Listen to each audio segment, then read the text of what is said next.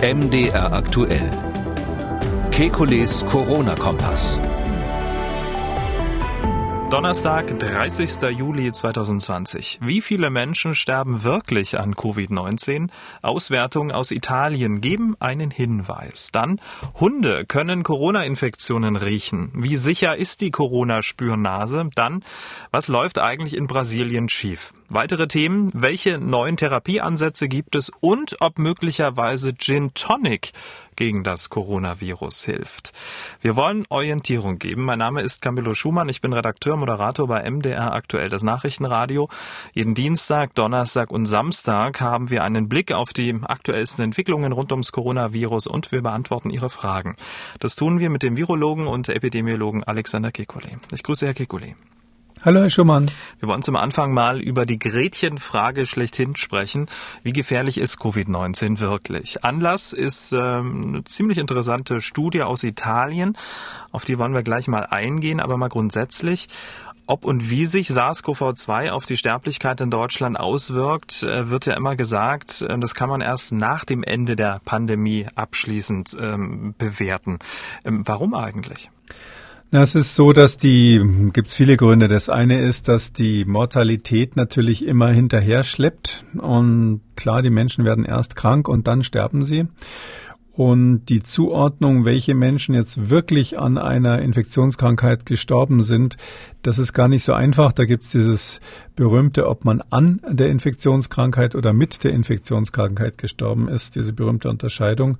Ähm, und ähm, deshalb ist es in der Regel so, dass auch Versicherungen zum Beispiel, wenn sie die Sterblichkeit einer Epidemie hinterher berechnen wollen, die warten immer, bis alles zusammen ist und alle Daten wirklich auf dem Tisch liegen. Hm.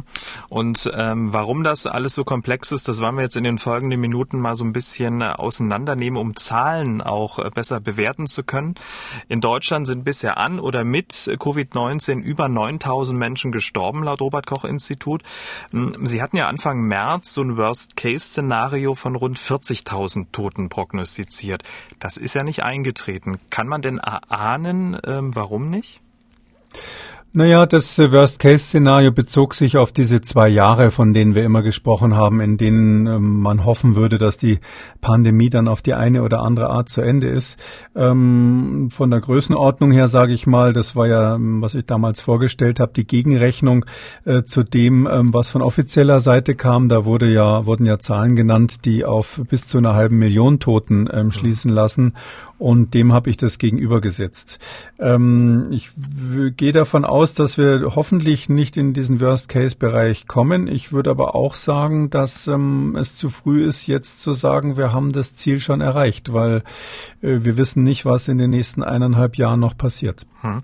Man muss ja bei Zahlen immer dazu sagen, von welchen Zahlen man eigentlich spricht. Ähm, zum Beispiel bei Influenza-Toten gibt es ja die laborbestätigten Todesfälle und es gibt die sogenannte Exzessmortalität, also die theoretische Entwicklung der Sterblichkeit in einem bestimmten Betrachtungszeitraum. Konkretes Beispiel.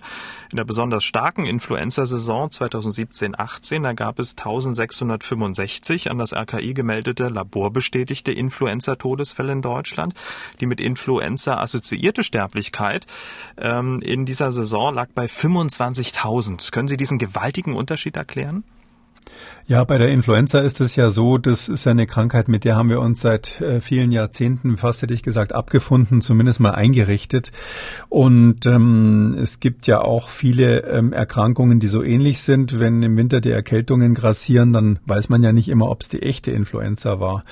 Es hat, ähm, weil wir ja auch kein richtig gutes Influenza-Medikament haben, was jetzt wirklich die Krankheit äh, massiv beeinflussen würde, ähm, hat sie es eigentlich nicht eingebürgert, jeden, der hustet im Winter dann auch auf Influenza-Viren zu testen, sondern das macht man so stichprobenartig, äh, speziell natürlich, wenn Menschen dann mal sehr schwer krank werden und ins Krankenhaus müssen. Und deshalb ist die Zahl der getesteten Fälle relativ klein, also der durch Labortests bestätigten Fälle relativ klein. Aber die Vermutung, dass äh, viele Menschen an Influenza gestorben sind, ist natürlich trotzdem da und dann rechnet man eben diese Exzessmortalität auf Deutsch würde man sagen Übersterblichkeit, die rechnet man raus, indem man ähm, sagt, okay, von diesem bis zu jenem Zeitpunkt gab es eine äh, Influenza-Aktivität. Da werden einfach die Meldungen dann tatsächlich der bestätigten Fälle genommen und auch die Zunahme der influenzaartigen Symptome in den Arztpraxen. Da hat das Robert Koch Institut bundesweit so Arztpraxen, die da in einem Netzwerk zuarbeiten. Und das funktioniert seit vielen Jahren eigentlich sehr gut, dass man dann sieht, aha, die Influenza-Aktivität nimmt zu in einer bestimmten Woche. Mhm. Und dann gibt es bestimmte Definitionen, wenn man sagt, jetzt ist sie vorbei. Und in dieser Zeit, in dieser Influenza-Welle, in dieser Grippewelle, da guckt man einfach, wie viele Menschen sind da mehr gestorben, als rein statistisch gesehen sonst in diesen Monaten hätten sterben sollen. Gibt noch ein paar mathematische Korrekturen, die man dann macht und am Ende sagt man, okay, da sind also so und so viele Menschen zu viel gestorben, als erwartet wäre und die schiebt man einfach der Influenza dann in die Schuhe. Aber warum braucht man eigentlich diesen theoretischen Wert, wenn man ja die laborbestätigten ähm, Todesfälle hat? Also warum hat man diese zwei Rechnungen? Naja, da müssten Sie ja dann alle laborbestätigten Fälle, die müssten Sie ja dann wirklich alle testen. Das könnte man schon machen. Rein theoretisch könnte man sagen, ähm, Influenza wird eine meldepflichtige Erkrankung. Da müsste quasi jeder Arzt, der einen Influenza-Verdacht hat, müsste das melden. Dann müssten äh, quasi zwangsweise dann auch Tests durchgeführt werden und dann könnte man relativ genau sagen, äh, wer hat jetzt eine Influenza gehabt und wer nicht.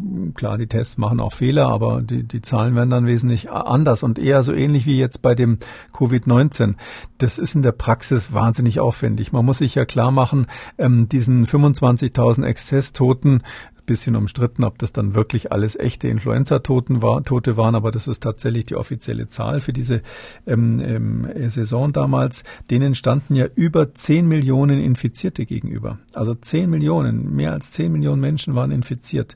Und jetzt stellen Sie sich mal vor, die müsste man alle testen, plus die, die nicht infiziert waren. Und das, das wäre sozusagen zu viel Aufwand für diese Erkrankung und das macht man einfach nicht. Ja. Ähm, bei Covid-19 machen wir es jetzt, äh, versuchen wir es das jetzt, weil wir ja da ein anderes Ziel haben.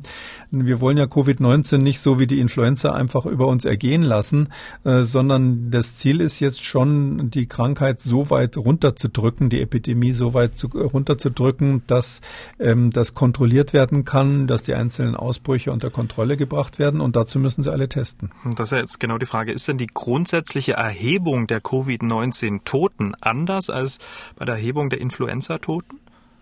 Ja, völlig anders. Also bei Covid-19 in Deutschland sagen wir eben, ähm, es gilt jeder als Covid-19-Toter, der Covid-19 nachgewiesen hatte und eben dann an einer dazu passenden Erkrankung gestorben ist. Ja, wenn es ein Autounfall war, wird man den nicht als Covid-19-Toten registrieren. Aber ähm, alles, was mit Lunge zu tun hat oder oder oder Erkrankungen, die dazu passen würden, ähm, da ist dann natürlich umstritten, ob ähm, jetzt jemand, der zum Beispiel sowieso schon schwerst lungenkrank war und äh, den am Schluss dann quasi kurz bevor er vielleicht ohnehin gestorben wäre, dann auch noch dieses Virus ereilt hat, ob das dann ein echter Covid-19-Toter ist. Aber ich glaube, diese Diskussion, die ist mehr so theoretisch, weil das Grenzfälle sind, die jetzt in, in Deutschland auch nicht so, so, so viel ausmachen quantitativ. Unterm Strich ist es so, jemand, der der ähm, ähm, einen positiven Test hat und stirbt, ähm, und dann der ist eben ein Covid-19-Toter. Und hm. das wird eben hier nicht über diese Exzessmortalität bestimmt. Hm. Und die Todeszahl der italienischen Studie, und jetzt kommen wir drauf, die setzt sich ja aus drei Merkmalen zusammen. Menschen, die direkt an Covid-19 gestorben sind, dann Menschen, die ähm, an Vorerkrankungen gestorben sind, die durch Covid-19 verschlimmert wurden. Und dann sind äh, Menschen an Krankheiten gestorben, äh, auch an anderen Krankheiten gestorben, die wegen der Überlastung der Krankenhäuser verspätet behandelt wurden. Alles Menschen, die direkt oder indirekt an den Folgen der Pandemie gestorben sind, obwohl die letzteren das Virus ja nie in sich hatten. Ne? Ja, das ist ähm, eben das Wesen der Exzessmortalität. Also die hat man eben hier jetzt zum ersten Mal bestimmt. Das ist eine ganz, finde ich, ganz interessante Studie. In, in der Lombardei hatten die natürlich sehr, sehr viele Fälle in kurzer Zeit. Und da haben sie einfach mal ähm, retrospektiv die Sterblichkeit ähm, in der Region verglichen und haben gesagt, bis Anfang April war das dort vergleichbar mit den Jahren 2015 bis 19, also wie in den Vorjahren letztlich. Und dann hat man gesagt, ähm, schauen wir uns mal die Zeit ähm, ganz, ganz gezielt nur an, wenn wir den Monat März und bis Mitte oder 4. April oder so haben sie das gemacht. Nur, nur diese Zeit, wo das besonders schlimm dort gewütet hat. Nur dieses eine Fenster ähm, uns anschauen im Vergleich zu den Vorjahren. Mhm. Und da haben sie für die ähm, ganze Region, ähm, haben sie festgestellt, dass die Mortalität um über 100 Prozent gestiegen ist. Das heißt, es gab doppelt so viel Tote wie sonst. Genau. Das ist schon enorm. Also die, die hatten über 40.000 Tote und davon ist ja dann logischerweise etwa die Hälfte auf Covid-19 indirekt oder direkt zurückzuführen. Und in der Lombardei, die besonders schlimm getroffen war, war es sogar 173 Prozent. Ähm, und das äh, sind natürlich schon sehr, sehr bedenkliche Zahlen, weil man muss schon sagen, das ist ja letztlich für den Toten dann egal, ob er daran gestorben ist, dass das Virus ihn direkt ähm, getötet hat oder dass das Virus ähm, der letzte Tropf war, der Tropfen war, der sozusagen das Fass zum Überlaufen gebracht hat, weil er ohnehin schon eine Grundkrankheit hatte, aber mit der hätte er vielleicht noch ein paar Jahre leben können oder ob äh, eine wichtige Op Operation nicht stattfinden konnte und er deshalb gestorben ist. Ähm, 1700 Städte, also die Daten aus 1000, rund 1700 Städten wurden dazu ähm, ausgewertet. Also das ist ja auch, sage ich mal, eine valide Grundlage, oder? Ich glaube schon. Ich meine, diese ganzen Mortalitätsstudien sind natürlich immer insofern fehlerbehaftet, als man in der Situation, wo man jetzt anfängt, das genauer nachzuprüfen. Also wir wissen ja jetzt, es ist Pandemie und die, diese Studie wird gemacht und die Menschen fangen an, die Daten ähm, zu sammeln. Ähm, da hat man natürlich dann auch immer so einen höheren Fokus auf diese Arten von Erkrankungen. Also wenn man nach etwas gezielt sucht, findet man immer mehr, als wenn man nicht so speziell dran denkt. Mhm. Und ich bin ziemlich sicher, dass in den Regionen in der Lombardei, wo eben dann dieser Ausbruch war, da ist natürlich auch besonders gründlich dann registriert worden, was sich auch auf die Zahlen auswirken kann. Aber abgesehen von diesen Fehlern, die es immer gibt bei solchen äh, Beobachtungsstudien, nennen wir das dann, also wenn, wenn man die Zahlen, die sowieso schon da sind, quasi ähm, analysiert, abgesehen von diesen Fehlern, die es immer gibt, glaube ich, ist das ein deutlicher Hinweis, dass der Gesamtschaden durch äh, Covid-19, durch die Pandemie eben noch lange nicht ähm, repräsentiert ist, ähm, wenn man sich jetzt wirklich nur die gemeldeten und äh, mit Labortest assoziierten mhm. Toten ansieht. Mhm. Und deswegen sozusagen abwarten, damit man dann äh, zum Schluss einen Strich äh, drunter ziehen kann. Ne? Also das ist das, was man dann machen wird. Also man wird am Schluss in äh, Norditalien ist es ja jetzt einmal richtig durchgelaufen und darum war das der richtige Zeitpunkt für so eine Studie. Wenn es dann äh, einen abgeschlossenen Zeitraum gibt, wo man das ganz gut überblickt, dann ist der richtige Zeitpunkt, ähm, auch sowas wie eine Exzessmortalität mal zu berechnen. In Deutschland zum Beispiel wird es dann immer gemacht, wenn die Grippesaison wirklich zu Ende ist. Da setzt man sich dann hin und rechnet das aus und ein paar Wochen später kommen dann immer die Zahlen. Ähm, das hat man auch in Westafrika bei der Ebola-Epidemie zum Beispiel genauso gemacht, dass die, die offiziellen Zahlen der Toten, die sind ganz zuletzt eigentlich erst berechnet worden. Hm, Nochmal kurz zur Lombardei. Ähm, vor allem die Sterblichkeit bei Männern und älteren Menschen hat stark dazugenommen, während ähm, es bei den Frauen dieser Region Anstieg der Mortalitätsrate von 85 Prozent kam nahmen die bei den Männern um 126 Prozent zu und in der Altersgruppe 65 bis 64 kam es in ganz Italien zu einer Zunahme der Mortalität von über 110 Prozent, 111 Prozent, um ähm, genau zu sein. Ähm, ist das sozusagen jetzt ähm, der, ich sag mal, schwierigen, auch klinischen Situation in Italien geschuldet und nicht anwendbar auf Deutschland? Also, dass wir sozusagen unsere Zahlen dann dementsprechend dann auch anpassen müssten?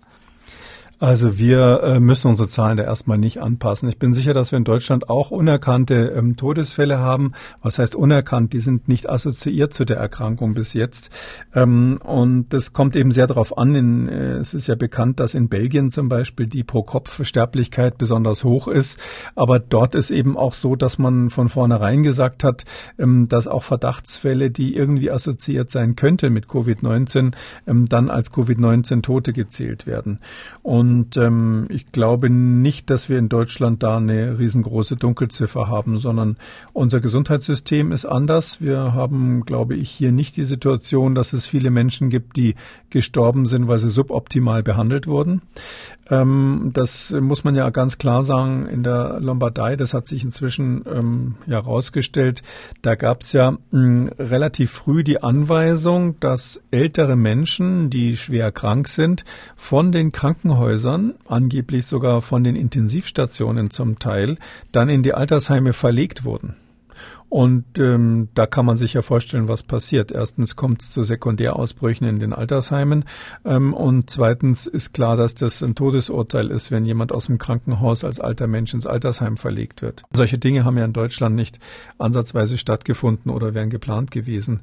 Ähm, und ich glaube, auch in Italien ist man sich äh, heute darüber klar, dass das ähm, keine gute Idee war. Also unterschiedlicher Umgang äh, mit der Krankheit in den einzelnen Ländern, ähm, dann auch eine unterschiedliche statistische Erhebung.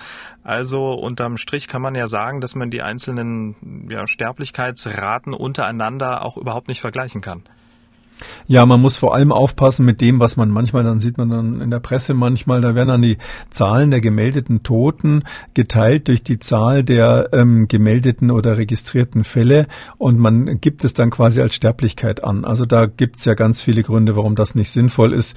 Das ist nur so ein ungefährer Hinweis auf das Geschehen, aber ähm, da gibt es viele, viele Faktoren, die das beeinflussen und man darf jetzt auf keinen Fall äh, da zu der Spekulation verfallen, dass der Stamm der Covid-19 in Deutschland verbreitet, ähm, weniger gefährlich wäre als der in Nachbarländern, wo dieser Quotient von Toten zu registrierten Fällen besonders äh, höher ist als bei uns. Hm. Die Frage ist ja, warum macht man das? Ähm, warum gibt es nicht ähm, eine Statistik für alle vergleichbar? Dann auch Stichwort Euromomo, das ist ja schön, es wird gemeldet, aber nicht jeder meldet und die Berechnungsgrundlage ist auch eine unterschiedliche. Also wünschten Sie sich da nicht äh, ein bisschen mehr Vernetzung und ähm, grundlegendes Bewerten? Naja, Wissenschaftler wünschen sich immer die perfekten Daten zum Auswerten. Auf der anderen Seite, wenn man das mal so mitkriegt, wo es dann wirklich hapert, ähm, das geht ja schon mal so los, dass ganz viele Länder gerade in der Phase, wo ähm, besonders viele Fälle aufgetreten waren, mit der äh, Kapazität, mit der Testkapazität überfordert waren. Dieses Phänomen hatten wir in Deutschland nach meiner Beurteilung nicht, obwohl man das auch erst am Schluss wirklich genau feststellen wird. Aber ähm, wenn die Testkapazität überfordert ist, dann kriegen Sie automatisch eine riesen Dunkelziffer erstmal. Ähm, und ähm, denen können Sie dann nicht sagen, ihr müsst es aber perfekt berichten, damit es in unsere europaweite Standard, in unsere europaweite Standardstatistik hineinpasst. Und ähm, dann gibt's natürlich auch die Tendenz in manchen Regionen zu sagen, na ja, wer so viel testet, der kriegt auch viele Werte, dann werden wir wieder angeschwärzt. Das hat manchmal politische Komponenten. Und ähm, natürlich ganz wichtig in Deutschland jetzt die neue Entwicklung, die jetzt endlich angesetzt hat, dass wir ja auch anfangen, äh, in großem Stil proaktiv zu testen. Sprich Reiserückkehrer und was es alles gibt. Also Leute testen, die absolut keinen Hinweis auf Covid-19 haben ähm, oder auch äh, bei so epidemiologischen Ausbruchuntersuchungen. Ja, wenn man sich das anguckt, wenn dann Tausende von Kontaktpersonen getestet werden, aber nur ganz wenige positiv sind.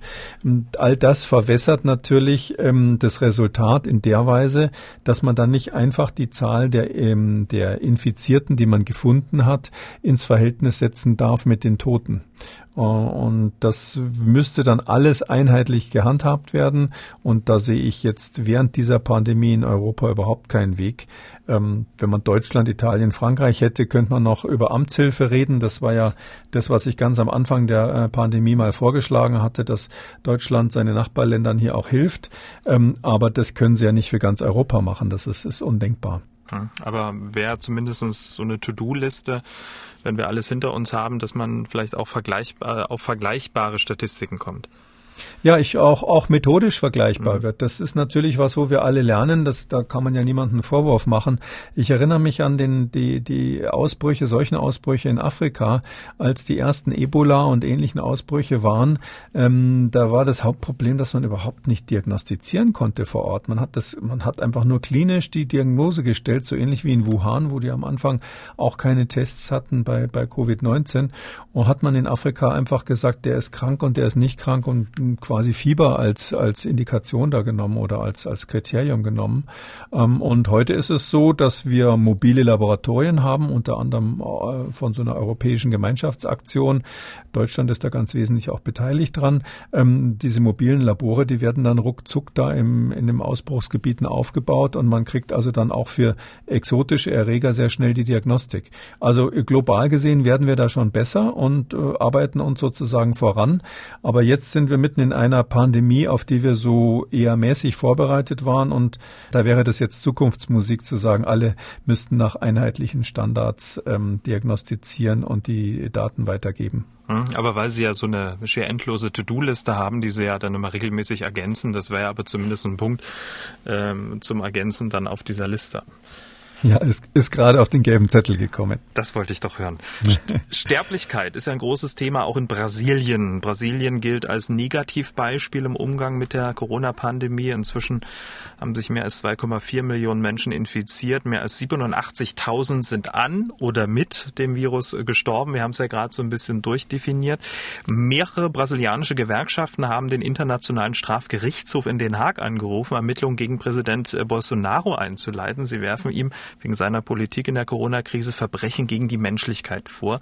Und ja, quasi indirekte Unterstützung äh, bekommen die Gewerkschaften von, äh, Gewerkschaften von einer Studie, denn die kennzeichnet, wie sich das Virus in Brasilien ausgebreitet hat und was alles schiefgelaufen ist. Ganz interessant.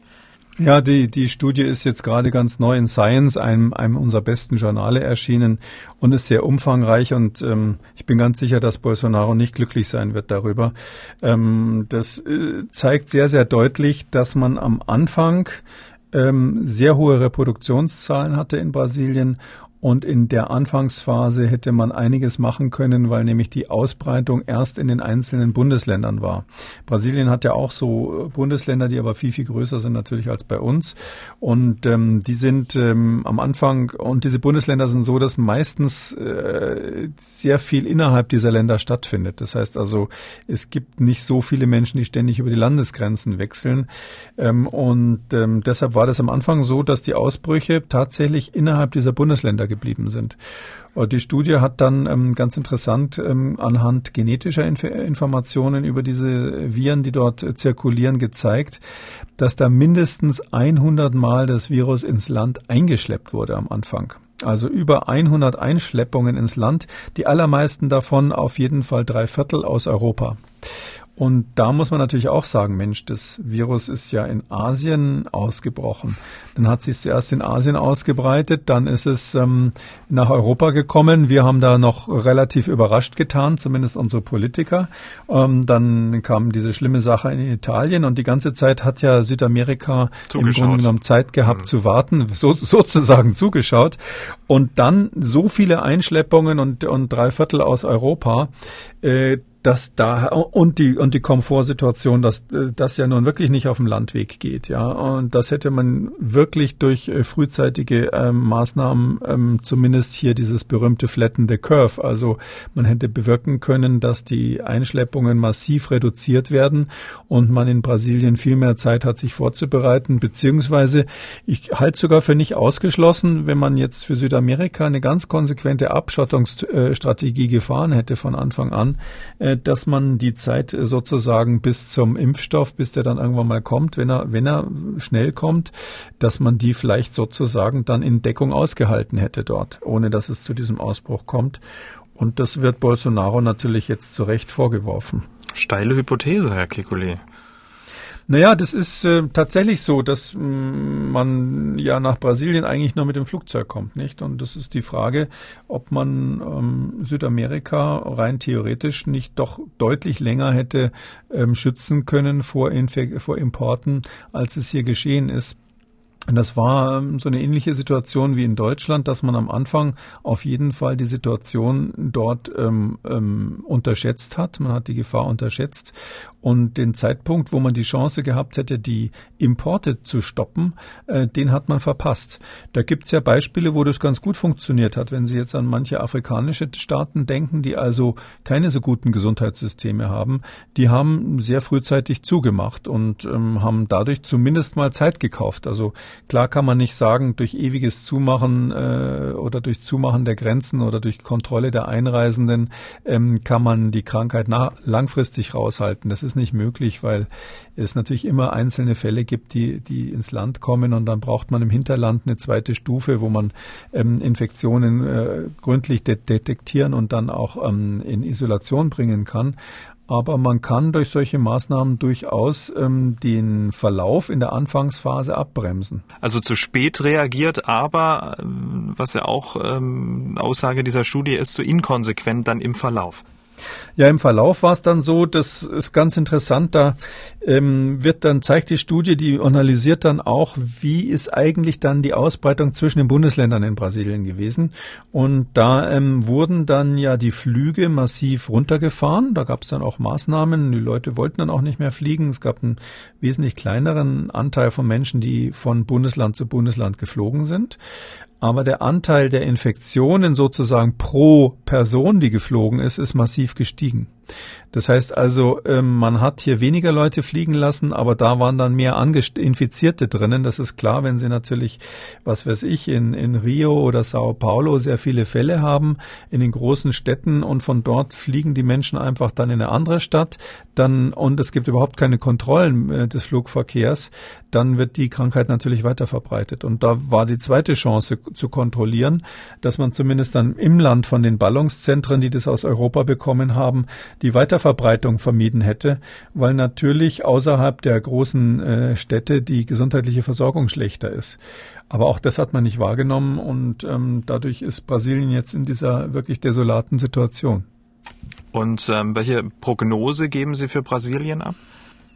Ich habe da selber jetzt keine Privatprognose, aber ich kann Ihnen ja sagen, dass äh, ich glaube, alle Impfstofftests, die ich kenne, die offiziell sind, mindestens einen Teil ihrer Tests in Brasilien machen, weil ja die Impfstoffhersteller in der Situation sind, dass sie ähm, nur in einem Land, wo das Risiko für die Menschen, infiziert zu werden, wirklich vorhanden ist und möglichst groß sein soll, so zynisch das klingt, nur dort können sie ja sinnvoll äh, die Schutzwirkung überprüfen. Und drum machen die alle ihre Tests dort oder die meisten zumindest alle, die ich kenne. Und was heißt es? Das heißt, ähm, die Fachleute sind der Meinung, dass es dort in dieser Weise ganz schlimm weitergeht. Und apropos Impfstoffe, einer, der keinen mehr braucht, ist Brasiliens Präsident Bolsonaro.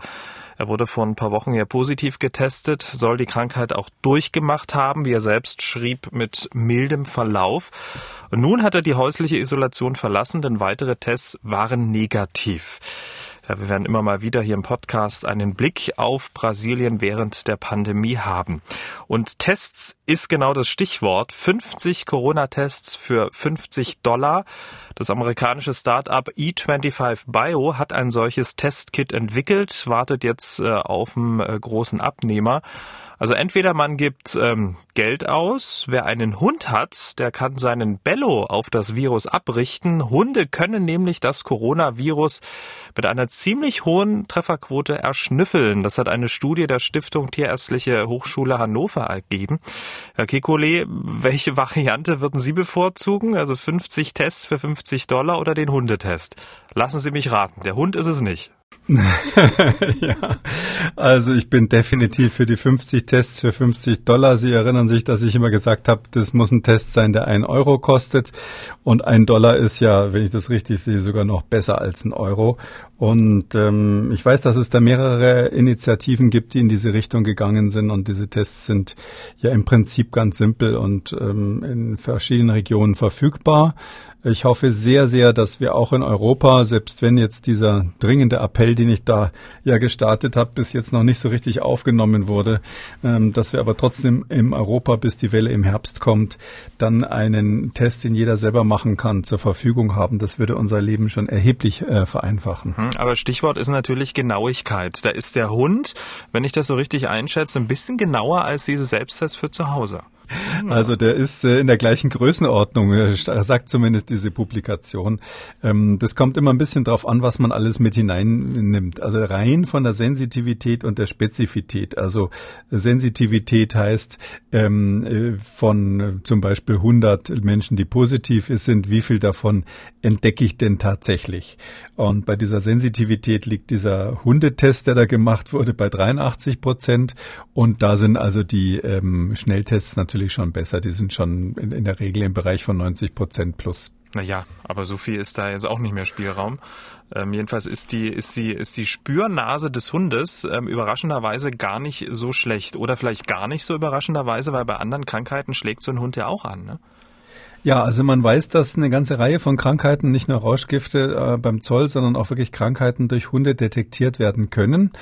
Ähm, keiner weiß genau, woran das liegt, aber offensichtlich ist es so, dass die Menschen, wenn sie krank sind, ihre Körperausdünstungen verändern. Ehrlich gesagt, ähm, als Arzt merkt man auch, dass bei bestimmten Erkrankungen, wenn man ins Patientenzimmer morgens reinkommt, es wirklich anders riecht als, als bei jemandem, der eine äh, andere Krankheit hat oder, oder vielleicht ganz gesund ist. Ähm, da hat man natürlich dann auch eine zu kleine Stichprobe, das merkt man auch nur gelegentlich. Ähm, und daher hat sich das nicht so richtig zur Diagnostik durchgesetzt. Aber äh, Diabetes, um den kleinen Schwank zu erzählen, die Zuckerkrankheit ist ja früher tatsächlich durch einen kräftigen Schluck Harn ähm, vom Patienten ähm, diagnostiziert worden. Da hat man wirklich probiert, ob süß schmeckt. Und wenn der Urin äh, süß war, dann hatte der Mensch den süßen Durchfluss, also Diabetes. Der Hund hat natürlich den großen äh, Vorteil, dass er zum Beispiel bei einem Fußballspiel beispielsweise relativ schnell, ja, ich sag mal, die Guten ins Töpfchen, die Schlechten ins Kröpfchen aussortieren kann, oder? Bei so einem, bei so einem Test, das dauert ja dann eine Weile. Äh, ja, die Schnelltests sind auch nicht so langsam, also so 20 Minuten würde ich mal sagen, kann man sicherlich noch ein bisschen beschleunigen. Ähm, aber ähm, der Hund ist rein theoretisch schneller. Ich bin jetzt nur nicht sicher, also diese Studie, die da gemacht wurde, muss man vielleicht erzählen, dass das war unter anderem mit der Medizinischen Hochschule in Hannover und mit äh, Kollegen aus Hamburg. Da hat man einfach ähm, mal acht Hunde genommen und diese acht Hunde eine Woche lang trainiert und ähm, denen dann äh, Proben gegeben, und zwar gar nicht so wenig, das waren insgesamt über 1000 Proben, äh, wo ein Teil eben aus dem Krankenhaus stand, stammte von Patienten, die ähm, relativ schwer erkrankt waren an Covid-19. Und da haben die Hunde doch mit relativ hoher Wahrscheinlichkeit, also 94 Prozent der Fälle, die richtige Diagnose abgegeben. Also entweder richtig ähm, Covid-19 diagnostiziert oder zu Recht festgestellt, dass derjenige nicht krank war. Die 94 Prozent beziehen sich auf die insgesamt richtigen Tests. Also entweder richtig, äh, richtig positiv oder richtig negativ. Und ähm, in die Richtung falsch positiv und falsch negativ hat es ungefähr gleich oft ausgeschlagen. Also der Hund macht auch mal einen Fehler. Und was was wir eben wissen von diesen ganzen Verfahren, das ist ja auch äh, bei der Rauschgiftsuche zum Beispiel ein Standard, dass Hunde da eingesetzt werden.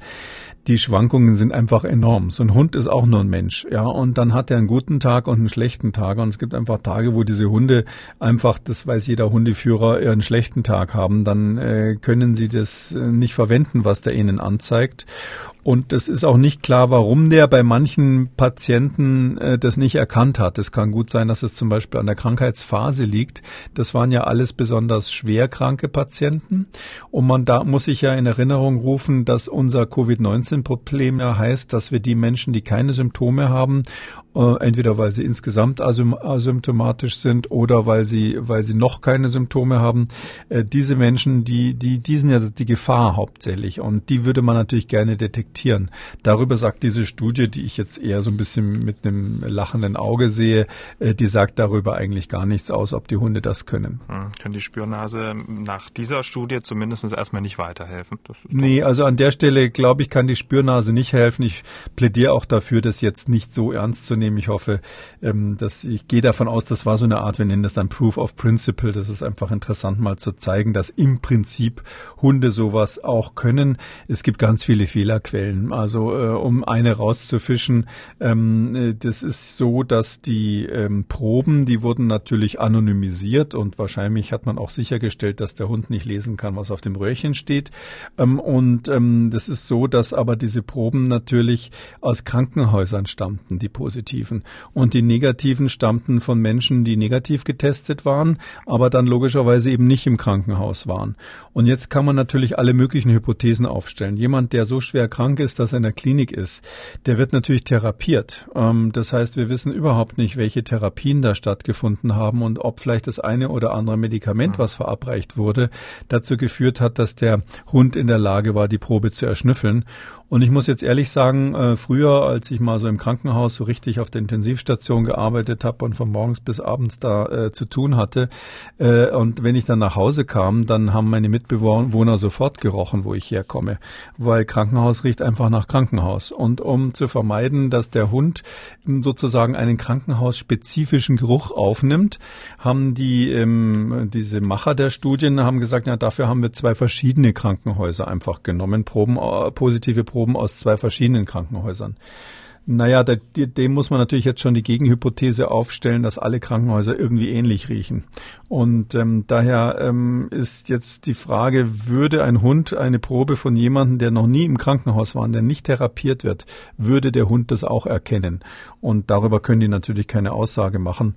Und ähm, deshalb haben die Macher der Studie das auch tausendmal geschrieben, dass das nur so eine nette Idee war, die sie mal ausprobieren wollten und jetzt nicht so gemeint ist, dass man ab morgen mit Hunden Covid-19 diagnostizieren soll. Dann lieber die 50 Tests für 50 Dollar, weil Sie schon ähm, das Krankenhaus äh, und die Therapie angesprochen haben. Wir werfen mal noch einen schnellen Blick zu Therapiemöglichkeiten. Das machen wir ja ab und zu hier im Podcast. Häufig wirken sich ja Medikamente auf leichte Verläufe ganz gut aus, was man ähm, ja so bewerten kann. Nun scheint ein Medikament auch Patienten mit sehr schweren Verläufen ihnen zu helfen, beziehungsweise etwas positiv zu beeinflussen. Stichwort Prednisolon. Was äh, kann man dazu sagen? Ja, Prednisolon muss man sagen, ist ja äh, wieder ein Cortisonpräparat und wir wissen ja im Prinzip, dass Cortisonpräparate, die ähm, das Immunsystem äh, in Schach halten, dass die in bestimmten Verlaufsformen von Covid-19 und in bestimmten Phasen dann auch wirklich einen ganz deutlichen Effekt haben. Das ist bei Dexamethason, einem anderen Cortisonpräparat, ja eindeutig schon gezeigt worden und das ist eigentlich, sage ich mal, nicht so ganz abwegiges oder Neues. Das darf man sich jetzt nicht so vorstellen, als wäre da ein ganz neues neues Medikament gegen das Virus entdeckt worden, äh, sondern wir wissen einfach, dass ein, Teil von Menschen, die solche schweren viralen Infekte haben, das gibt's äh, bei Influenza auch manchmal, dass die ähm, mit einer, einem überschießenden Immunsystem reagieren, mit einer überschießenden Immunreaktion. Im schlimmsten Fall gibt's etwas, was wir Zytokinsturm nennen, also dass wirklich diese Überträgerstoffe im Blut, die die Signalstoffe des Immunsystems sind, diese Zytokine, dass die völlig verrückt spielen. Die eine Sorte Sorte ist ähm, leer gepowert, also da gibt's dann nicht mehr genug. Die andere Sorte ist ständig auf 180 Prozent aktiviert und dann kommt eben die Immunantwort durcheinander. Und das muss man dann in den Griff bekommen, indem man ein Immunsuppressivum gibt, also ein Medikament, was das Immunsystem einfach mal pauschal unterdrückt. Und der beliebteste Hammer, mit dem man da draufhauen kann, sind also Cortisonpräparate. Und das hat man hier eben jetzt mal mit einem anderen gemacht, nämlich Prednisolon. Ähm, das ist ein Präparat, was halt ein anderes Cortison ist. Das gibt man typischerweise so als Stoßtherapie. Ähm, vielleicht kennt es der eine oder andere, der mal einen Hörsturz hatte. Da war das eine Zeit lang eine Idee, dass man Menschen äh, mit Hörsturz ähm, ein, zwei Tage äh, mit hoher Dosis von Cortisonpräparaten, da hat man auch äh, Prednisolon manchmal genommen, behandelt und hat dann dann eben festgestellt, ähm, dass das, ähm, dass das manchmal, manchmal besser wird. Also unterm Strich war das bei den Hörsturztherapien so ein bisschen umstritten am Schluss. Und hier hat man das Gleiche versucht. Man hat über drei Tage jeden Tag so eine Stoßtherapie gemacht und dann wieder Schluss. Also anders als diese Dauerkortisontherapie, die manche Allergiker haben oder auch ältere Menschen, wenn sie rheumatische Erkrankungen haben. Wirklich nur drei Tage und fertig. Und diese Stoßtherapie hat tatsächlich bei einem signifikanten Anteil der Patienten Patienten zu einer Verbesserung des Verlaufs, auch hinsichtlich der Sterblichkeit geführt. Und das heißt, es ist ziemlich klar, dass uns diese Therapieform was bringt äh, bei dieser Art von Patienten. Jetzt ist das ja eine Studie aus Spanien. Ähm, sind das dann Informationen, die dann schnell abgerufen werden, direkt im Krankenhaus, zum Beispiel in Deutschland oder anderswo umgesetzt werden? Ähm, ich glaube schon. Also das ist hier, das hatte ich vorhin ähm, vergessen zu sagen, ganz wichtig natürlich. Das ist ein Preprint mal wieder, also eine vorab veröffentlichte Studie, wo auch groß draufsteht, dass es ein Preprint ist, muss man dazu sagen. Äh, aber diese Preprints werden ja deshalb ähm, veröffentlicht, damit die äh, Kollegen die Möglichkeit haben, die Daten früh anzuschauen. Und ähm, ich glaube schon, dass man das berücksichtigt. Das war natürlich den Intensivmedizinern klar. Ob sie jetzt ähm, äh, das Prednisolon nehmen oder ein anderes ähm, immunsuppressives Medikament. Es gibt auch welche, die bisschen spezifischer, also selektiver wirken. Ähm, das spielt dann nicht so eine große Rolle. Das wird selbstverständlich bei diesen Patienten probiert. Und meines Erachtens war das ganz von Anfang an bei Covid-19 so, dass man ähm, natürlich die ähm, diese Interleukine und anderen äh, Zytokine, also diese Faktoren, die sozusagen die Alarmsignale des Immunsystems äh, wiedergeben, die hat man analysiert und bei den Patienten, wo man festgestellt hat, dass das Immunsystem überaktiviert ist, da hat man natürlich von Anfang an solche immunsuppressiven Therapien gemacht. Äh, das, das würde ein Intensivmediziner auch schon ganz ohne Studie machen, weil das einfach naheliegend ist. Hm. Weil wir gerade bei Medikamenten sind, Kommen wir zu den Hörerfragen. Diese junge Dame aus Berlin hat angerufen und folgenden sehr interessanten Gedanken geäußert. Chloroquin Chininverbindung. Jetzt wollte ich fragen, wenn man jetzt chininhaltige Brause immer trinkt und oder Magenbitter, da ist auch Chinin drin. Vielleicht sind alle die, die da so locker durchgekommen sind, ohne Symptome, vielleicht trinken die immer Magenbitter oder chininhaltige Brause. Also vielleicht, das wäre wirklich ganz wichtig, wenn man sich mit chininhaltiger Brause vielleicht äh, retten könnte. Also Gin Tonic hilft gegen Corona? ja, ich weiß gar nicht, ob das äh, aktuelle Tonic noch Chinin tatsächlich enthält. Ähm, klar, das haben die Briten ja erfunden, ähm, die ja große Kolonialherrscher ähm, waren. Und das war klar, dass man in den Tropen da immer mal Fieber bekommen hat, verschiedenster Art, im schlimmsten Fall Malaria. Und drum haben die diese chininhaltigen Getränke gehabt, weil die äh, wussten, dass das diese fieberhaften Erkrankungen bisschen positiv beeinflussen kann. Wir sind natürlich heute, muss man sagen, da medikamentös schon viele, viele Schritte weiter. Und darum wäre es ähm, jetzt nicht so naheliegend, sage ich mal, so eine relativ schwach wirkende Substanz, die dann auch in hoher Dosis Nebenwirkungen hat, ähm, die jetzt da darauf nochmal loszulassen. Also wir haben da bessere Sachen in der Kiste inzwischen. Drum müssen wir nicht auf die chininhaltige Brause und das Gin Tonic zurückgreifen. Hm, aber der theoretische Gedanke ist ja zumindest kreativ. Der Gedanke ist kreativ und ist historisch auch eben nicht mhm. falsch. Also es ist historisch tatsächlich so, ähm, dass ähm, zumindest sagt man das so, also Historiker, die sich besser auskennen, mögen jetzt anrufen, ähm, aber äh, in, sozusagen auf dem Niveau eines Mediziners, der die Geschichte der Medizin natürlich nur oberflächlich erkennt, ist es so, dass immer gesagt wird, die Briten haben das erfunden, diese Getränke wegen der Truppenkrankheiten. Herr Arnold hat gemailt. Es ist immer nur von den bösen Viren die Rede. Ich denke aber, diese Wesen oder wie immer man sie bezeichnen will, gibt es doch nicht zufällig. Mit mich interessiert, haben Viren in der Natur auch einen Nutzen oder Zweck? Viele Grüße aus dem Süden, Herr Arnold. Ja, also da kann ich nur sagen, das äh, stößt bei mir eine offene Tür ein. Ich finde die Viren auch nicht böse. Ich finde die natürlich super interessant, das ist ja klar. Ähm, aber ähm, Viren sind ja, haben ja auch eine enorme Ästhetik. Also selbst wenn man ähm, da im Mikrokosmos sich anschaut, was das für symmetrische Strukturen sind, was mit welcher Einfachheit die im Grunde genommen ähm, es schaffen, sehr komplexe Aufgaben zu verrichten, das ist schon erstaunlich. Und man muss sich klar machen, dass das Reich der Viren ja äh, völlig unabhängig von den Tieren, von den Pflanzen und den anderen Reichen, die wir kennen, ist. Ähm, das heißt also, wir sind hier ähm, äh, in einem Bereich, wo das überhaupt nicht um Gut und Böse geht. Ja, die wollen, wenn sie überhaupt was wollen, wollen sie sich eigentlich nur selbst vermehren, fortpflanzen, ausbreiten. Äh, wer will das nicht? Ja, das ist so gesehen noch nicht böse. Und ähm, die, die besten Viren sind ja die, die eigentlich gar nicht krank machen, weil wenn der Wirt nicht schwer krank wird, sondern noch möglichst lange lebt und das Virus weiter weiter verbreitet, dann ist es ja im Sinne des, der ursprünglichen Idee des Virus von Vorteil. Hm. Ähm, ich will jetzt nicht in die Lobhudelei mit einsteigen, was die Viren angeht, aber ich habe gelesen, dass 90 Prozent der für den Menschen tödlichen Viren zoonotischen Hintergrund haben, also vom Tier kommen. Also ähm, das ist doch schon so ein bisschen das böse Virus. Naja, oder der böse Mensch, der irgendwie die Tiere aus dem Urwald gezerrt und geschlachtet hat, sonst wäre das Virus da geblieben, wo es war. Also ähm, das ist ähm, fast immer so, dass diese Zoonosen, also dieses Überspringen vom Tier auf den Mensch, ähm, dass das ähm, mit ganz konkreten menschlichen Verhalten zu tun hat. Und ähm, meistens ist es so, dass dann ein Virus äh, plötzlich bei Menschen unterwegs ist, ähm, das ähm, vorher eben nicht die Menschen befallen hat und dass deshalb an diesen neuen Wirt noch nicht angepasst ist. Bei Covid-19 sehen wir das exemplarisch.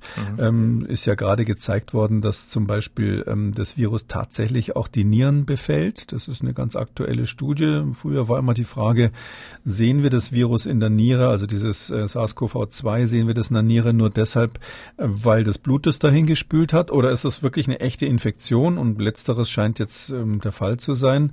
Ähm, dass ein Virus die Lunge befällt, äh, die Nieren befällt, weitere Organe, dann die inneren Schichten der, der Gefäße befallen kann. Das äh, ist auch ein Zeichen dafür, dass das noch kein Zielorgan im Menschen hat. Und ähm, da würde ich mal sagen, das Virus sucht sich jetzt erstmal so seinen Weg, sich mit dem Menschen zu arrangieren und Wenn wir nichts dagegen machen, dann wird es in einigen Jahren so sein, dass wir nur ein weiteres Coronavirus haben, was keine besonders schlimme Krankheit äh, verursacht und wahrscheinlich dann auch etwas selektiver im Menschen nur einzelne Organe befällt. Herr Kekuli, damit sind wir am Ende von Ausgabe 88 schon. Vielen Dank. Wir hören uns dann am Samstag wieder zu einem Hörerfragen-Spezial. Da freue ich mich drauf. Bis dann, Herr Schumann. Sie haben auch eine Frage an Professor Kekulé, dann schreiben Sie uns an mdraktuell-podcast.mdr.de oder Sie rufen uns einfach an 0800 322 00. Kekulés Corona-Kompass auch als ausführlicher Podcast auf mdraktuell.de, in der ARD-Audiothek, bei YouTube und überall, wo es Podcasts gibt. MDR aktuell. Kekules Corona-Kompass.